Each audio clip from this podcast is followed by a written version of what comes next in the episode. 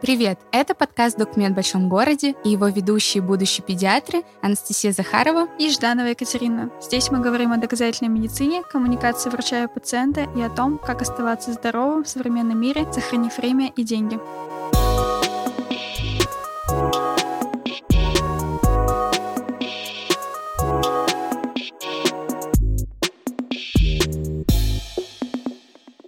Нас сегодня в гостях врач-кардиолог, заместитель главного врача по клинико-экспертной работе в ЦГБ номер 20, ассистент кафедры факультетской терапии, эндокринологии, аллергологии и иммунологии Уральского государственного медицинского университета, кардиолог, как я уже сказала, кандидат медицинских наук, врач высшей категории Исаева Анна Владимировна. Анна Владимировна, здравствуйте. Здравствуйте. Сегодня, я думаю, мы поговорим на такие темы, как терапия и кардиология. Первый вопрос, который я бы хотела вам задать, это чекап. Что это такое? Почему важно иногда проводить чекапы? И почему это важно? Ну, я вообще за русский язык. Слово чекап, оно не совсем подходит особенно в свете нашей внешней политики, я бы сказала о том, что э, вообще в нашем здравоохранении понятие профосмотров или скринингов, тоже не совсем русское слово, оно существует давно и очень устойчиво вошло в практику амбулаторного звена оказания медицинской помощи. И слово чекап, оно чаще используется в коммерческих клиниках. Это модно, современно, это что-то необычное, поэтому это маркетинговый ход. На самом деле у нас в стране очень хорошо продумана система скринингов. Они есть на абсолютно разный цвет, вкус, возраст и пол пациентов. И среди самых, наверное, известных и то, что на слуху и довольно часто в средствах массовой информации обсуждается, это, конечно же, всеобщая диспансеризация. Это очень продуманная программа скрининговая. Хотите, назовите это чекап, потому что там тоже по возрастам и по полу продуман набор обследований. И диспансеризация проводится от нуля лет и до бесконечности. Единственное, что с учетом, конечно, особенностей нашей государственной и муниципальной системы здравоохранения, есть, скажем так, ряд организационных моментов, которые нужно э, с пониманием отнестись, да, что нужно преодолеть. То есть это ну, постоять в очереди, записаться, там, прийти, возможно, несколько раз. Не в такой удобной форме, как, например, в частной клинике получить результаты лабораторных и инструментальных методов обследования. Но самое главное, нужно позаботиться о том, чтобы финальный этап этого чекапа или диспансеризации был пройден правильно и осознанно с обеих сторон, как со стороны врача, так и со стороны пациента. Потому что самое важное в любом чекапе, в любом скрининге, это обсудить с лечащим врачом результаты проведенного обследования. Обычно чекап включает перечень наиболее распространенных обследований, которые имеют высокую чувствительность, но низкую специфичность. То есть туда входят такие стандартные наборы лабораторных анализов, общий анализ крови, общий анализ мочи, биохимический анализ общетерапевтический, электрокардиограмма, флюорография, для женщин гинеколог, для мужчин уролог, ультразвуковое исследование органов брюшной полости и забрюшинного пространства. Ну и там в зависимости от возраста могут дополнительно включаться какие-то еще профили. Допустим, для молодежи более актуально провериться, например, на инфекции, передающиеся половым путем. Да? Для лиц среднего возраста более актуальным является скрининг на хронические неинфекционные заболевания, в частности сердечно-сосудистые. А для лиц более пожилого возраста более актуальным становятся онкоскрининги. Вот, поэтому программы чекапов, они довольно разнообразные. Если есть деньги и нет времени, то частные клиники предлагают очень хорошо упакованные коммерческие услуги. Сама ни разу не пользовалась, ничего не могу сказать, но я знаю, что у нас в городе есть клиники, которые предлагают в формате дневного стационара с госпитализацией на один день пройти весь спектр обследований. Набор, кстати говоря, точно такой же, как в диспансеризации. Ну, по вашему желанию, за ваши деньги туда могут включить и КТ, и МРТ, и что хотите.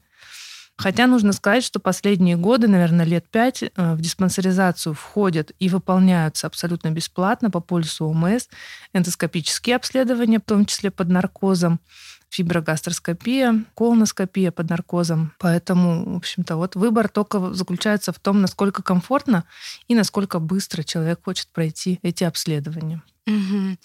Хорошо. Скажите, пожалуйста, с какой периодичностью, ну вот давайте возьмем кардиологических пациентов, с какой периодичностью нужно проходить этот осмотр, чекап? Ну, мы же говорим не про пациентов кардиологических. Чекап проходят люди, которые пока не являются пациентами. То есть, условно, туда приходят здоровые люди для того, чтобы провериться. И, э, конечно, условно, там, начиная с лет 40 для мужчин и лет, наверное, с 50 для женщин, ну, плюс-минус. Актуальность таких скрининговых программ довольно высока, то есть один раз в год минимум. Угу. Если же вы являетесь уже пациентом, то есть установлен уже какой-то диагноз сердечно-сосудистого заболевания, то у нас там другой есть порядок наблюдения за пациентами, в зависимости от болезни. Например, гипертоники могут наблюдаться один раз в год, а больные с сердечной недостаточностью наблюдаются как минимум два раза в год. Угу. Это как минимум. Хорошо, спасибо. Следующий вопрос, который мы бы хотели осветить. Вообще сейчас существует такая мода на поддержку своего здоровья дополнительным приемом каких-то витаминов, чаще БАДов или постановка витаминных капельниц. Расскажите, пожалуйста, нужно ли это действительно? И еще по поводу вот витаминов, допустим, для сердца, которые очень любят пациенты, ну, как нам кажется, как аспаркам, панангин, нужно ли их принимать, если есть сердечно-сосудистые заболевания? Ну, я думаю, здесь уже давно все мифы развенчаны, как только появилась возможность врачей вести социальные страницы. Первое, с чего начали, мне кажется, это развенчивание мифов относительно того, что витамины могут каким-то образом поддерживать здоровье. Витамины — это такие же лекарственные препараты, которые назначаются при наличии дефицита того или иного витамина. В отношении препаратов для поддержки сердца, вот когда нет никакого сердечно-сосудистого заболевания, то есть нет никакой точки приложения ни для какого витамина, тем более, что они очень мало участвуют в развитии сердечно-сосудистых заболеваний гиповитаминозы не являются причиной сердечно-сосудистых заболеваний. Там другие немножко причины работают. Аспаркам, панангин — это препараты микроэлементов калия и магния. Они не являются базисными препаратами, то есть они не являются препаратами, которые повлияют на прогноз пациента, то есть сколько он проживет без сердечно-сосудистых осложнений. Ну и, соответственно, в лучшем случае лекарственные препараты эти не навредят, ну и, в общем-то, никакого больше другого эффекта от них нельзя ожидать. Но есть категории пациентов, например, тяжелые пациенты с фоновыми сердечно-сосудистыми почечными заболеваниями, у которых есть выраженный дисбаланс электролитов, или они принимают лекарственные препараты, например, да, наши больные мочегонные принимают, которые выводят калий, кальций, и таким пациентам, да, действительно в ряде случаев назначаются препараты аспаркам и панангин. Но опять же, назначаются они врачом по специальной схеме с контролем, конечно же, тех же самых электролитов. Причем, если есть гипер- или гипокалиемия, контроль лабораторных анализов на фоне приема этих препаратов довольно-таки частый, например, один раз в три дня. То есть это серьезные вещи. Когда есть дисбаланс электролитов, и врач об этом знает, чаще всего все это делается в любом случае по назначению врача и под контролем лабораторных анализов, то есть уровня калия в крови, который очень узкий диапазон имеет. То есть э, гиперкалиемия, она на самом деле не менее страшное осложнение со стороны сердца, потому что обладает проритмогенным действием, то есть может вызвать различные виды нарушений ритма. Угу. Хорошо. То есть прием, вот как это любят, витаминов весной, осенью, мультивитаминных комплексов, это не нужно, да? Ну, если мы говорим про сердце, то абсолютно бесполезно. Если мы в целом говорим, то тоже большинство исследований. Вот в этом году на Медскейпе был большой обзор. Там у них статья, значит, картинка которая к этой статье была в социальных сетях, это унитаз, в который летят витамины. Там было описано, что примерно вот такую же биодоступность имеют наши таблетированные витамины, и примерно столько же они полезны. Поэтому я всегда своим пациентам говорю, вот вы готовы потратить сейчас тысячу рублей на покупку очень непонятной эффективностью препарата. Возьмите, пойдите в киоск, купите фрукты и овощи. Это будет полезнее. Здорово, отличный ответ.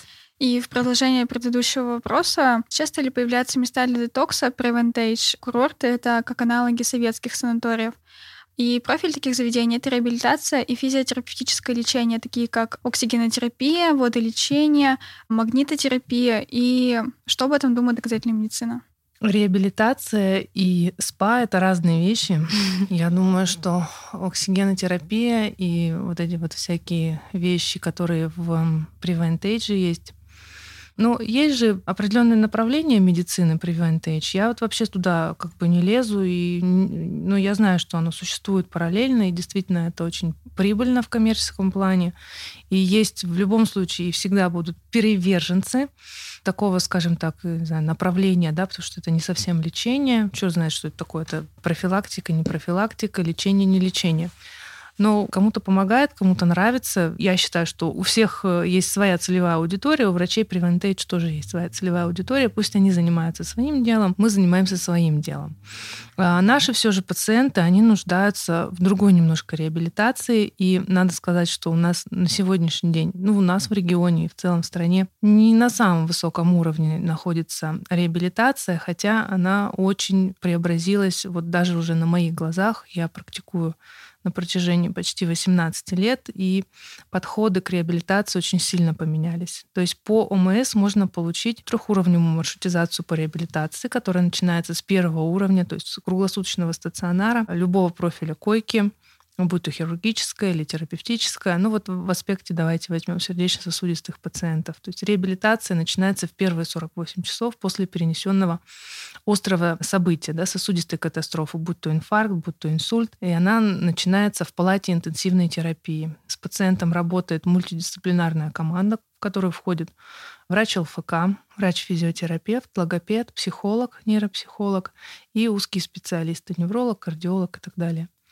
Далее, после выписки, в зависимости от тяжести пациента, которую мы определяем по шкале реабилитационной маршрутизации, ШРМ-шкала, если пациент имеет много баллов по этой шкале, он далее прям переводом направляется на сердечно-сосудистую реанимацию по профилю. У нас в городе это, например, клинический институт мозга, это реабилитационные койки и отделения в шестой, в третьей больнице и так далее.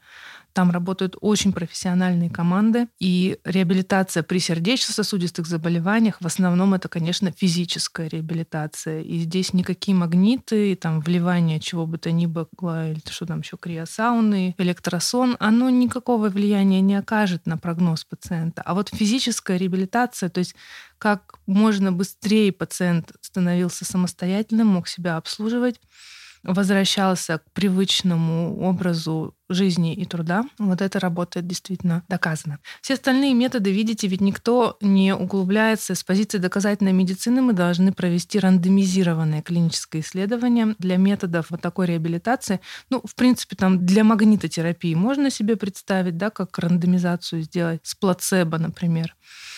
Но это же очень больших денег стоит. Поэтому никто не вкладывался в то, чтобы изучить влияние на конечные точки у этих методов исследования, потому что они очень просто коммерциализируются, никому не надо доказывать, когда ты говоришь, что есть волшебная таблетка, вам ничего не надо сделать, вы просто приходите, деньги заплатите, лягте и получаете удовольствие. Вот такая реабилитация вообще это очень хорошо продается. Потому что скажите больному о том, что, вы знаете, вам предстоит огромный труд по реабилитации, потому что вам надо изменить образ жизни, питание, отказаться от вредных привычек. Мы сейчас вас научим комплексу упражнений физических, которые вы должны делать каждый день на протяжении всей оставшейся жизни.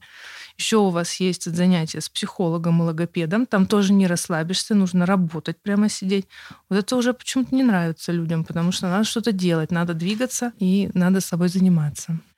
Тем же хочется волшебную таблетку. Поэтому Prevent Age — это вот как раз такая история для тех, кто ленится и считает, что есть волшебная таблетка. Ну, спрос большой, конечно.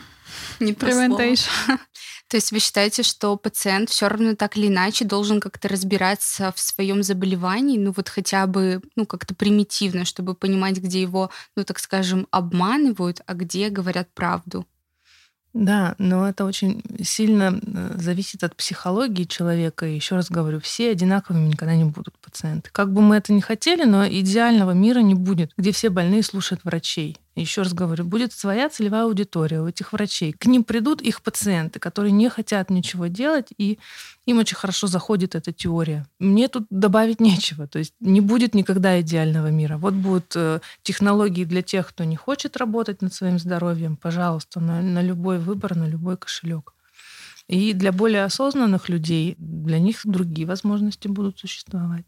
А возможно ли вообще вот с точки зрения вас как врача, вот у вас есть какие-то методики, например, повышения приверженности пациента к реабилитации, к этому упорному труду? И вообще возможно ли пациента как-то, так скажем, заставить пройти реабилитацию? Есть ли вообще такие подходы? Это же тоже как вопрос коммуникации с пациентом или нет? Или это больше зависит только от пациента?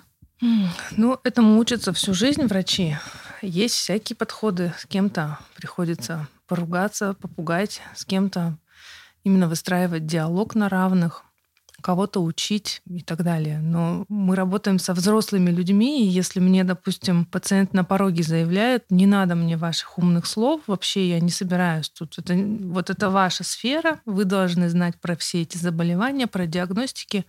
Мне просто напишите, какие таблетки как пить, и когда прийти в следующий раз. Есть такие больные, то есть э, люди все разные, и взрослых людей очень сложно поменять. Но существуют болезни, которые, конечно, очень меняют и в лучшую, и в худшую сторону, и характер, и поведение пациентов. У нас все больные ведь боятся онкологии, но на самом деле сердечно-сосудистые заболевания по ряду причин на сегодняшний день имеют даже меньше процент выживаемости, чем те же онкологические заболевания, потому что опухоль можно вырезать, и технологии сейчас такие, что потом выживаемость у пациентов прооперированных очень длительная, и им не нужно, как правило, в большинстве случаев принимать никакие базисные препараты. Наши же заболевания — это заболевания, которые зависят от образа жизни и генетики, Поэтому даже в случае хирургического лечения всегда базисная медикаментозная терапия.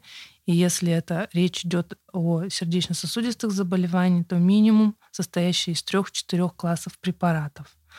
Это не все могут э, подсознательно на себе такую ношу вынести, скажем. Поэтому, конечно, у нас есть рутинные наши задачи каждый раз оценивать комплайенс пациента на приеме, и у нас это прописано, закреплено нормативно-правовыми актами Российской Федерации, прописано в наших должностных обязанностях. Поэтому мы должны этот факт отслеживать, анализировать, фиксировать в первичной медицинской документации и проводить работу по увеличению приверженности пациентов к медикаментозному и немедикаментозному лечению. Другой вопрос, сколько у нас есть времени на приеме для того, чтобы это все сделать.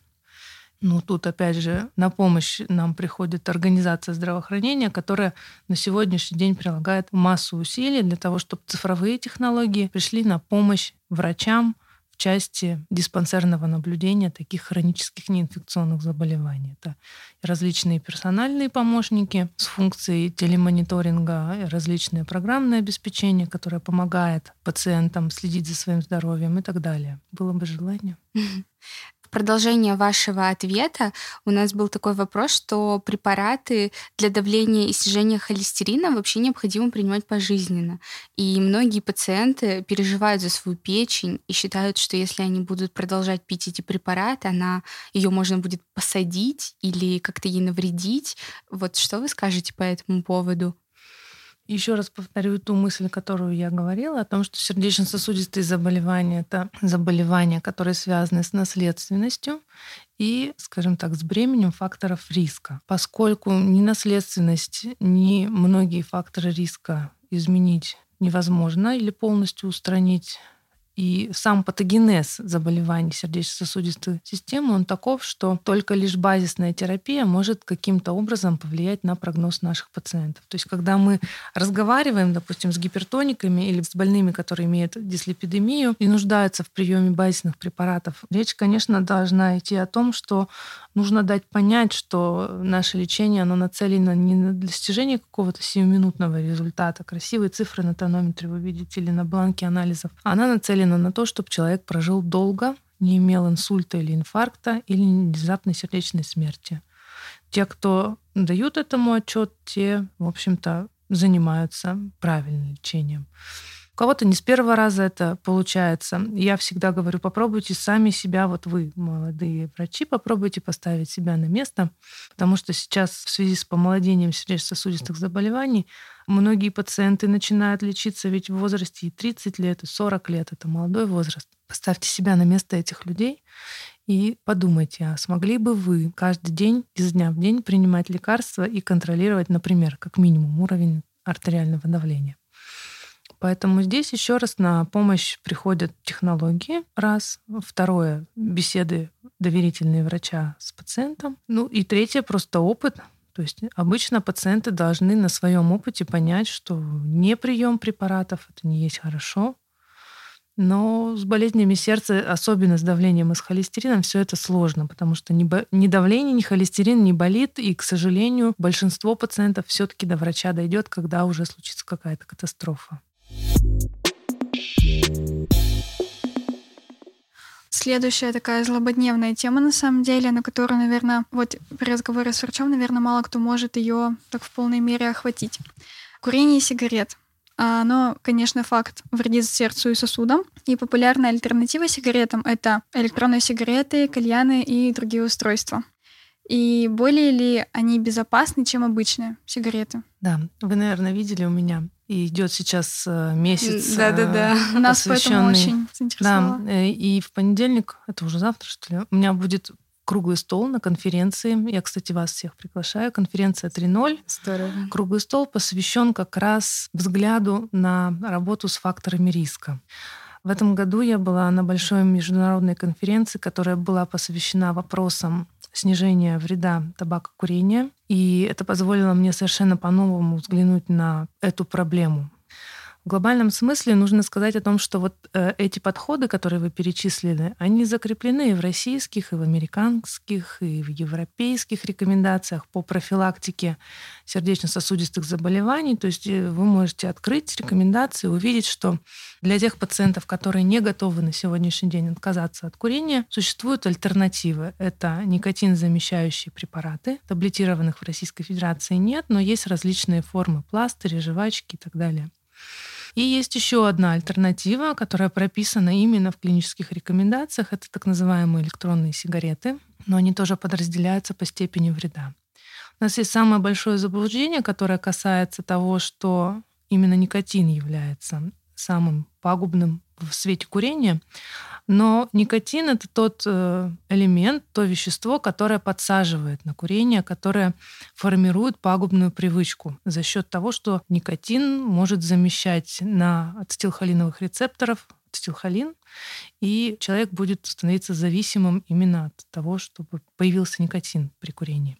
Но большую проблему, гораздо большую проблему представляют те смолы, которые содержатся в табачном дыме, которые образуются в процессе горения. В процессе горения температура на кончике сигареты очень высокая, и там образуется э, большое количество канцерогенных веществ и смол, которые чаще всего и быстрее всего приводят именно к вот тем хроническим неинфекционным заболеваниям, сердечно-сосудистым, онкологическим и так далее, и так далее. Поэтому это может быть альтернативой, особенно в части применения систем нагревания табака но не по типу вейпинга, а по типу именно нагревания, бездымного так называемой, бездымной концепции. И вот, э, будучи на конференции, я общалась и видела опыт тех стран, которые применили эту концепцию и показывают снижение количества э, сердечно-сосудистых, онкологических осложнений и других осложнений, которые происходили при применении этой технологии. У нас очень сложная система регулирования оборота табачной продукции в Российской Федерации. И на сегодняшний день пока довольно сложно себе представить, что мы в ближайшее время вступим на вот этот путь снижения вреда табакокурения, хотя на сегодняшний день уже первые подвижки начались, и врачи во всяком случае заговорили об этом. Но, безусловно, любой вид курения — это вред, это в любом случае не польза, без разницы от способа доставки этого табака, никотина. Э, все равно это вредно. И для тех людей, которые не начинали курить, конечно, это абсолютное табу. И здесь регуляторика правовая должна быть направлена на то, чтобы молодежь, дети, подростки. Красивая же очень оболочка, да, очень интересное вкусно устройство, пахнет, да. вкусно пахнет, чтобы хорошо работала регуляторика в отношении запрета на старт курения с э, вот этих устройств, потому что в глобальном смысле пользы-то от них, конечно же, никакой нет. А вот еще в составе там есть пропиленгликоль и глицерин. Вот в отношении этих веществ вообще что-то известно? Потому что я слышала, что исследования начались, но так как они прошло еще мало времени, в общем, для выводов. Вот, ну, вы знакомы с, ну, с да, каким-либо влиянием? Есть заболевания легких, которые ассоциируются именно с курением вейпов, да, ну, вейпингом. Угу. Описаны отдельные случаи. Пока что крупных рандомизированных исследований нет, но в мировой литературе большое количество публикаций на тему того, что глицерин образует э, внутри альвеолы пробки, которые способствуют развитию альвеолита, развитию булезного поражения легких и довольно страшных осложнений. Помимо всего прочего, как любые электронные устройства, там есть еще вред, который может быть связан с тем, что они взрываются, например, да, и могут напрямую травмировать человека. Я надеюсь, что наш подкаст послужим вот именно стартом от профилактики, да, отказа от курения. Хорошо.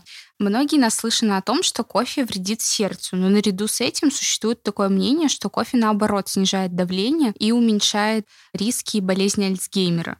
Расскажите об этом, так ли это в действительности? Ну, в аспекте сердечно-сосудистых заболеваний кофе абсолютно не противопоказан. Исследований масса, метаанализы регулярно я публикую. Вред кофе преувеличивается и в отношении болезни сердца, и в отношении остальных состояний и заболеваний. Есть много работ, которые показывают, что кофе полезен в отношении профилактики и Альцгеймера, и депрессии, и ряда других состояний. Ну, я стараюсь не фиксировать особо внимание. Мы все-таки живем в России. Речь идет только о том, чтобы люди наши употребляли качественный продукт, качественный молотый кофе. Три-четыре кружки в день никому не навредит ни в аспекте сердечно-сосудистых, ни в аспекте гастрозаболеваний. То есть это такая безопасная дозировка, так скажем. Да, да безопасная угу. возовская дозировка. А это в отношении молотого кофе, да? Да. А насчет растворимого есть ли какие-то рекомендации? Я не встречала. Угу. В продолжение разговора о еде существует мнение, что кето-диета полезна для сердца из-за большого содержания жиров. Что вы думаете об этом мнении? Ну, я, честно говоря, не встречала, чтобы именно она позиционировалась как полезная с позиции жиров. Но любая диета, которая исключает разнообразие, она априори не может быть полезной. Потому что диета — это же образ питания. Для наших пациентов нужно подобрать такой образ питания, который будет способствовать улучшению состояния их здоровья. В аспекте сердечно-сосудистых заболеваний есть две самые популярные диеты. Это DASH-диета и средиземноморский тип питания, которые подходят для людей, которые страдают сердечно-сосудистыми заболеваниями. В той же самой средиземноморской диете также много омега-3 полиненасыщенных жирных кислот за счет того, что туда включаются морепродукты, рыба. Там меньше мяса, мясных продуктов и много масел, орехи, Оливковое масло, авокадо — это же все вот как раз те самые омега-3 полиненасыщенные жиры. Даш диета — это диета с пониженным содержанием натрия хлорида, и ее эффективность доказана в больших популяционных исследованиях, в которых речь шла о профилактике сердечно-сосудистых заболеваний и снижении смертности. Все-таки они считаются более разнообразными. Я, честно говоря, не поклонник монодиет или каких-то полных исключений, потому что на практике это все равно невозможно. Ну сколько ты продержишься на такой диете? Ну, месяц от силы. Может быть, есть какие-то очень такие послушные пациенты, которые больше продержатся, но когда больше разнообразия в питании, меньше риск получить срыв на диете на той или иной. А в ритме современной жизни очень сложно идти время на повод к врачу, поэтому многие гуглят жалобы и ставят себе диагнозы перед походом к врачу. И где найти качественную информацию для пациента о своем заболевании? Ну, не просто в гугле. Во-первых, я записывала недавно серию историй о том, как смотреть достоверную информацию. Во-первых, начнем с того, что на сегодняшний день нормативными правовыми актами Российской Федерации, опять же, закрепляется за каждым медицинским учреждением право и возможность публиковать медицинский контент. Поэтому я своим пациентам говорю о том, что если вы хотите поискать какую-то информацию о своей болезни, вы идете на официальный сайт либо НМИЦ, Национального медицинского исследовательского центра, допустим, да, возьмем НМИЦ профилактики. Вы слышали про такое? Да. Есть у них прекрасный сайт, с огромным количеством разделов для пациентов. Это любая инфографика, это видеоконтент, это информация для чтения. В принципе, вот для ознакомительного такого похода, да, чтения, этого будет достаточно. Если это больной, например, сердечно-сосудистым заболеванием, у нас э, в 20-й больнице даже в выписных эпикризах есть в шаблоне фраза о том, где можно посмотреть информацию в отношении сердечно-сосудистых заболеваний, в частности, сердечной недостаточности. Потому что НМИЦ э, кардиологии, Чазовский, московский НМИЦ, в свое время готовил очень большой сайт для пациентов. Это переводной сайт Европейского общества специалистов по лечению сердечной недостаточности. И тоже проделана колоссальная работа специалистов по подготовке контента э, специально одобренного, и она абсолютно бесплатна. Пожалуйста, заходи и смотри. Там не получится что-то загуглить, ну то есть ввести симптомы и получить ответ, но найти информацию в соответствующем разделе можно. Конечно, есть больные, которые будут в любом случае искать свои симптомы, искать и находить, но следующим шагом главное дойти до врача и убедиться в том, насколько они правы в своих изысканиях и насколько это подтверждается данными лабораторных инструментальных обследований, в том, что человек всегда будет интересоваться этим. Это нормально, тем более, когда есть инструменты для поиска. Мы, врачи, тоже многие вещи гуглим. Поэтому... Разница только в том, что мы знаем, где и что искать. Я хочу еще добавить про то, что мы были, опять же, я все время упоминаю высшую школу онкологии лекцию, да. на которую мы ходили. Сейчас, как я поняла, они разрабатывают, в общем, какой-то сайт, Онковики называется, и там информация как раз-таки по онкологическим заболеваниям, которая подтверждена и доказана. Вот, поэтому, если что, туда тоже можно обратиться, если у вас, у ваших близких есть какое-то онкологическое заболевание. И еще на UpToDate том же есть раздел для пациентов, и там подразделяется по степени сложности, но соответственно, все только на английском. А За... есть же, есть же Нет, бесплатный UpToDate. Иранский UpToDate, да, mm-hmm. бесплатный. Да, мы им пользуемся. Вот, поэтому, если что, можно обратиться и к UpToDate, если вы владеете английским. А, вы знаете, да, говоря об ОнкоВики, я э, в этом году познакомилась вот летом, буквально недавно, с учредителем этого фонда и как раз побывала на лекции для пациентов, чтобы поделиться опытом, потому что если, опять же, да, вы смотрите мой блог, вы видели о том, что буквально на днях, 26 октября, э, мы с коллегами из э, института Доктор Клаб Академии открыли институт пациентов. Это второй в мире институт, лицензированный, да, в котором программы обучения для пациентов проходят специальную оценку, лицензирование. И мы одни из тех немногих, кто получили разрешение для создания контента для пациентов и для населения. И в частности, опять же говоря о, о том, что можно погуглить симптомы и так далее, мы сейчас работаем над методологией создания программы по увеличению цифровой грамотности наших пациентов, потому что, ну, как обычно, да, пациенты с хроническими неинфекционными заболеваниями это люди среднего и пожилого возраста, им сложно ориентироваться в том большом обилии инструментов и технических возможностей, которые представляют на сегодняшний день IT-технологии в сфере здравоохранения. Поэтому мы разрабатываем и готовим программу. Летом проводили пилотные исследования для того, чтобы посмотреть, а какая же у наших пациентов цифровая готовность. Мы поняли, что она очень сильно страдает, и подумали, что будет здорово, если мы разработаем методологию, а как наших пациентов поучить именно навыкам, то есть как они могут получить компетенции при прохождении прохождении программы обучения. На сегодняшний день программа написана, начнем скоро ее тестировать, и 1 декабря анонсируем ее выход после того, как запишем курс. Она будет абсолютно бесплатна для всех пациентов. А говоря об аналоге онковики, мы также более полутора лет работали над созданием электронной библиотеки по сердечно-сосудистой патологии. Она называется e-кардио. Если в интернете набрать e-кардио, вы попадете на сайт этой электронной библиотеки, которая содержит все разделы по алфавиту сердечно-сосудистых заболеваний, методах диагностики, обследования и базовых каких-то вещах по лечению. Я э, для этой библиотеки писала раздел по сердечной недостаточности, поэтому тоже прорекламирую. Здорово. Мы даже не знали, что такое существует. А, существует миф о пользе красного сухого вина для сосудов. Ну, очень такой, конечно, миф устоявшийся и закоренелый. Вот. Расскажите, пожалуйста, почему это действительно миф? Ну, опять же, потому что нет э, рандомизированных клинических исследований, существуют отдельные исследования, которые показывают пользу, некую пользу, да, Но определенного сорта, которого ну, мы в Российской Федерации не найдем. То есть это не поход в красное и белое за вином за 300 рублей. Это не то красное сухое вино, которое дает пользу для чего-либо, да.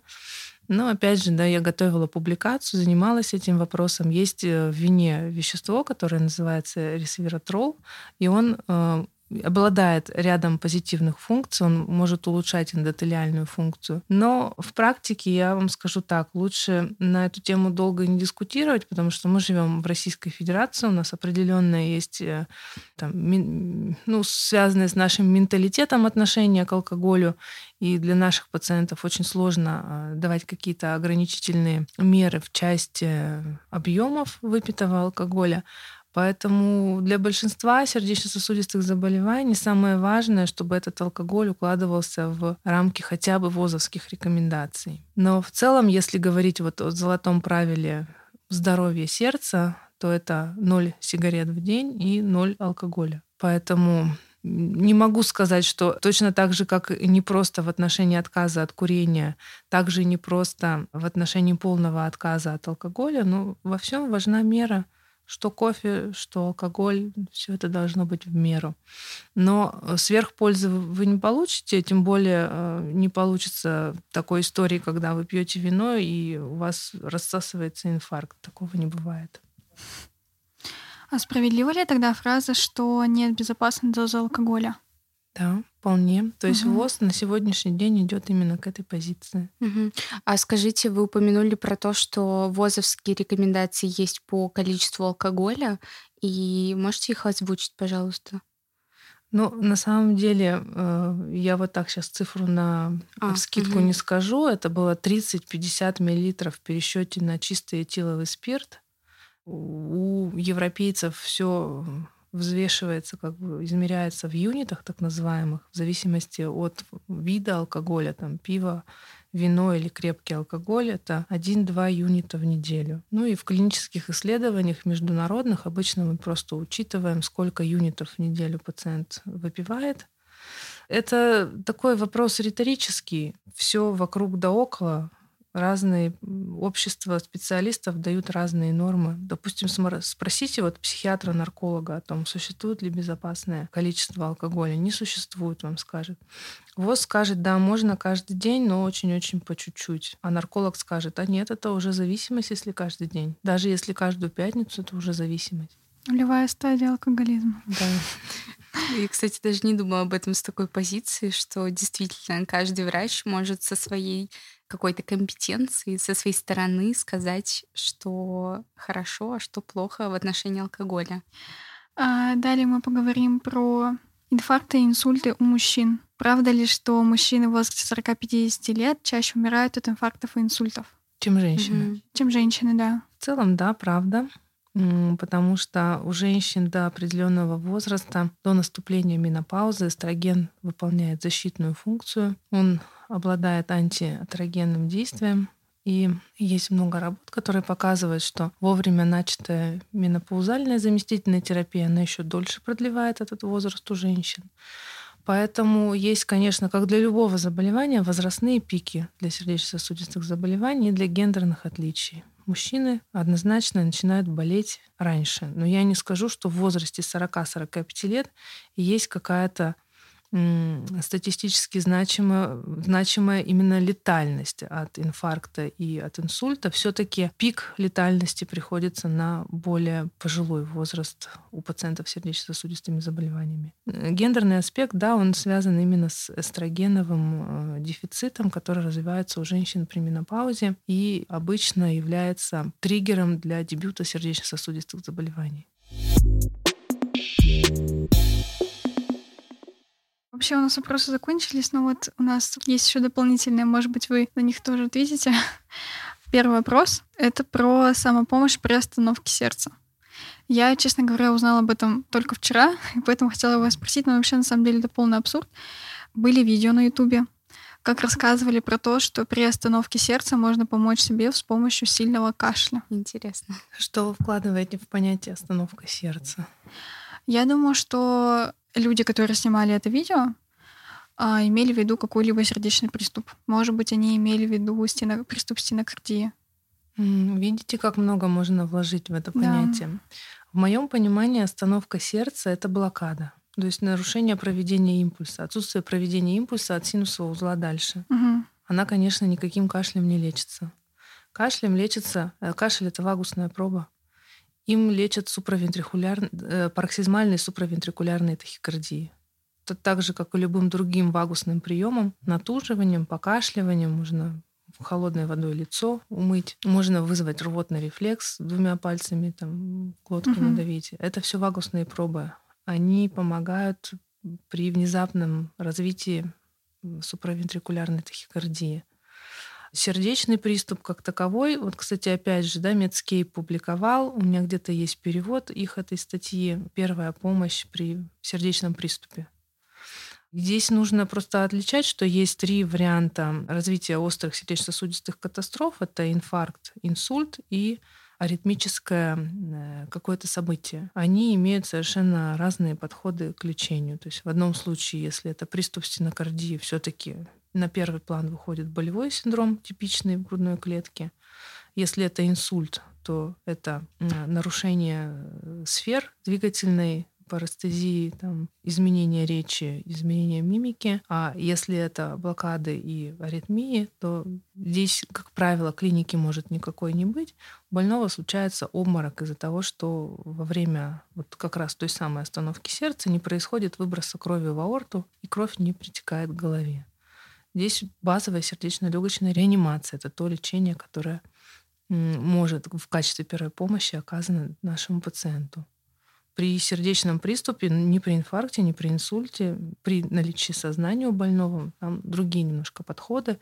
И это все-таки, если мы говорим о догоспитальном этапе и о помощи непрофессиональных медиков, то это просто вызов скорой помощи. А есть же какие-то три компонента, как заподозрить у человека инсульт.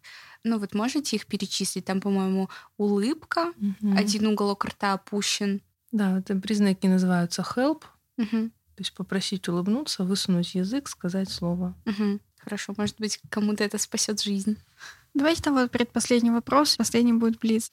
А есть ли виды физической нагрузки, которые особенно полезны для сердца?